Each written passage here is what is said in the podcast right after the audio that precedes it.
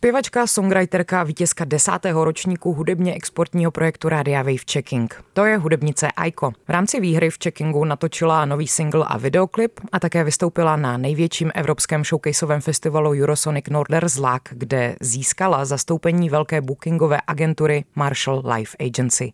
Aiko je dnes se mnou ve studiu Radia Wave. Moc ráda tě vidím. Ahoj. Ahoj, ahoj, děkuji. V první řadě asi na místě eh, je dobrá velká gratulace, protože mám pocit, že nejenom v poslední době se ti velmi daří, takže gratuluju k velkým úspěchům. Moc děkuju. My si dneska budeme povídat primárně o tvém působení v našem exportním projektu Checking. Mm-hmm.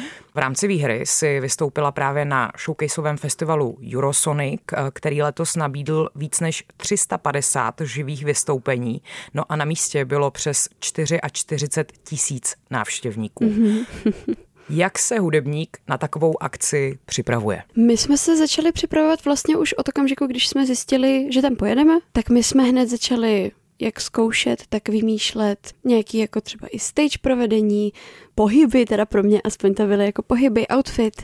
Já jsem k tomu ještě jako doprodukovávala třeba propojení mezi písničkami, aby ten set byl tak jako plynulej a celistvý a krásný. Takže my jsme těm přípravám dali celkem dost. A máš pocit, že to vystoupení teda vypadalo diametrálně odlišně oproti tomu, když vystupuješ třeba někde v Česku na festivalu? Nemyslím si, že vypadalo diametrálně odlišně, ale bylo rozhodně lepší o level, protože právě, jak říkám, udělala jsem nějaký propojení, připravila jsem nějaký, jako v hlavě jsem si třeba i připravila, co budu říkat.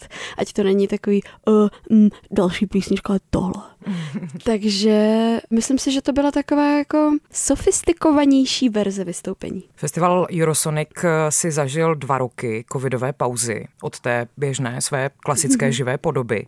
Tak eh, jak to vypadalo z tvého pohledu, co se týče organizace? Já jsem právě měla trošku obavy, aby to i tento rok nebyl online právě, ale mm-hmm. jsem ráda, že, že to bylo živě všechno.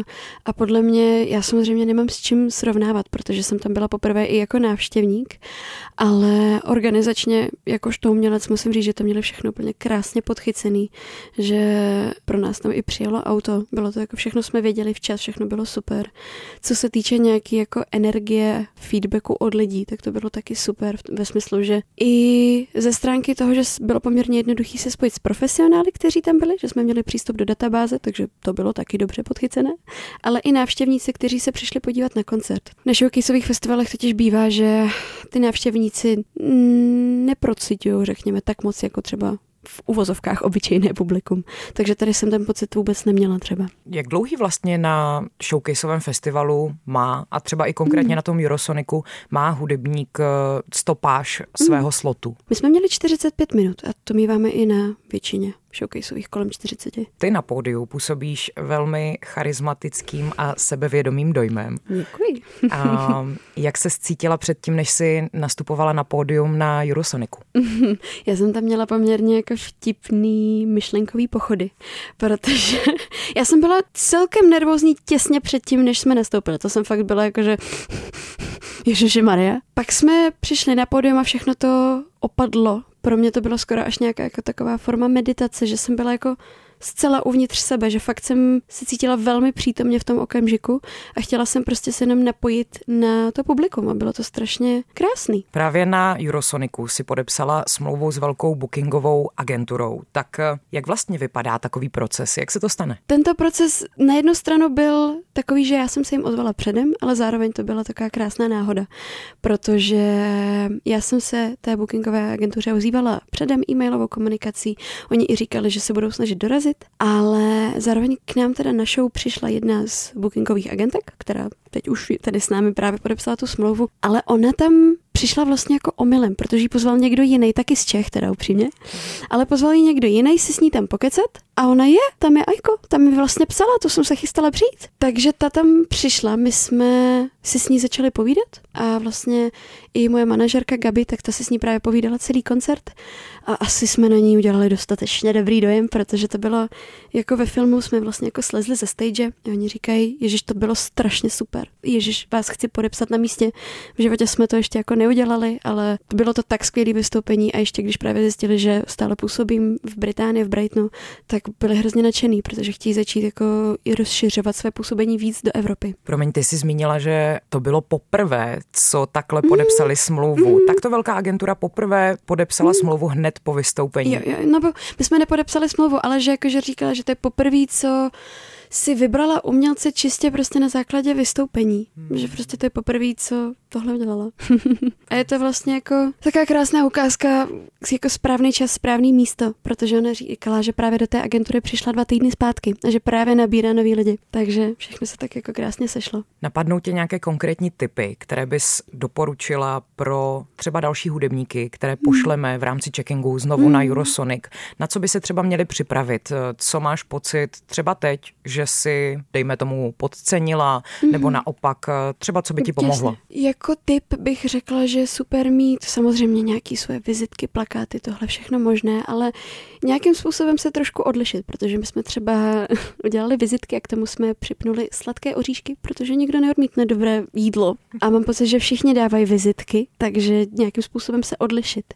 A zároveň si udělat research předtím, než člověk pojede na festival, což vám řekne asi každý, ale těch Lidí je tam opravdu hodně a je fajn i vědět třeba, jak vypadají, vygooglit si, a abyste, když přijdete do stejné místnosti, abyste je poznali, že vlastně tam jsou s váma. A ozývat se lidem dostatečně s předstihem. Já jsem se začala ozývat eh, profesionálům už někdy v listopadu. Tak asi hlavně to a několikrát se připomínat, protože tam je opravdu spoustu lidí, kteří se jim ozývají.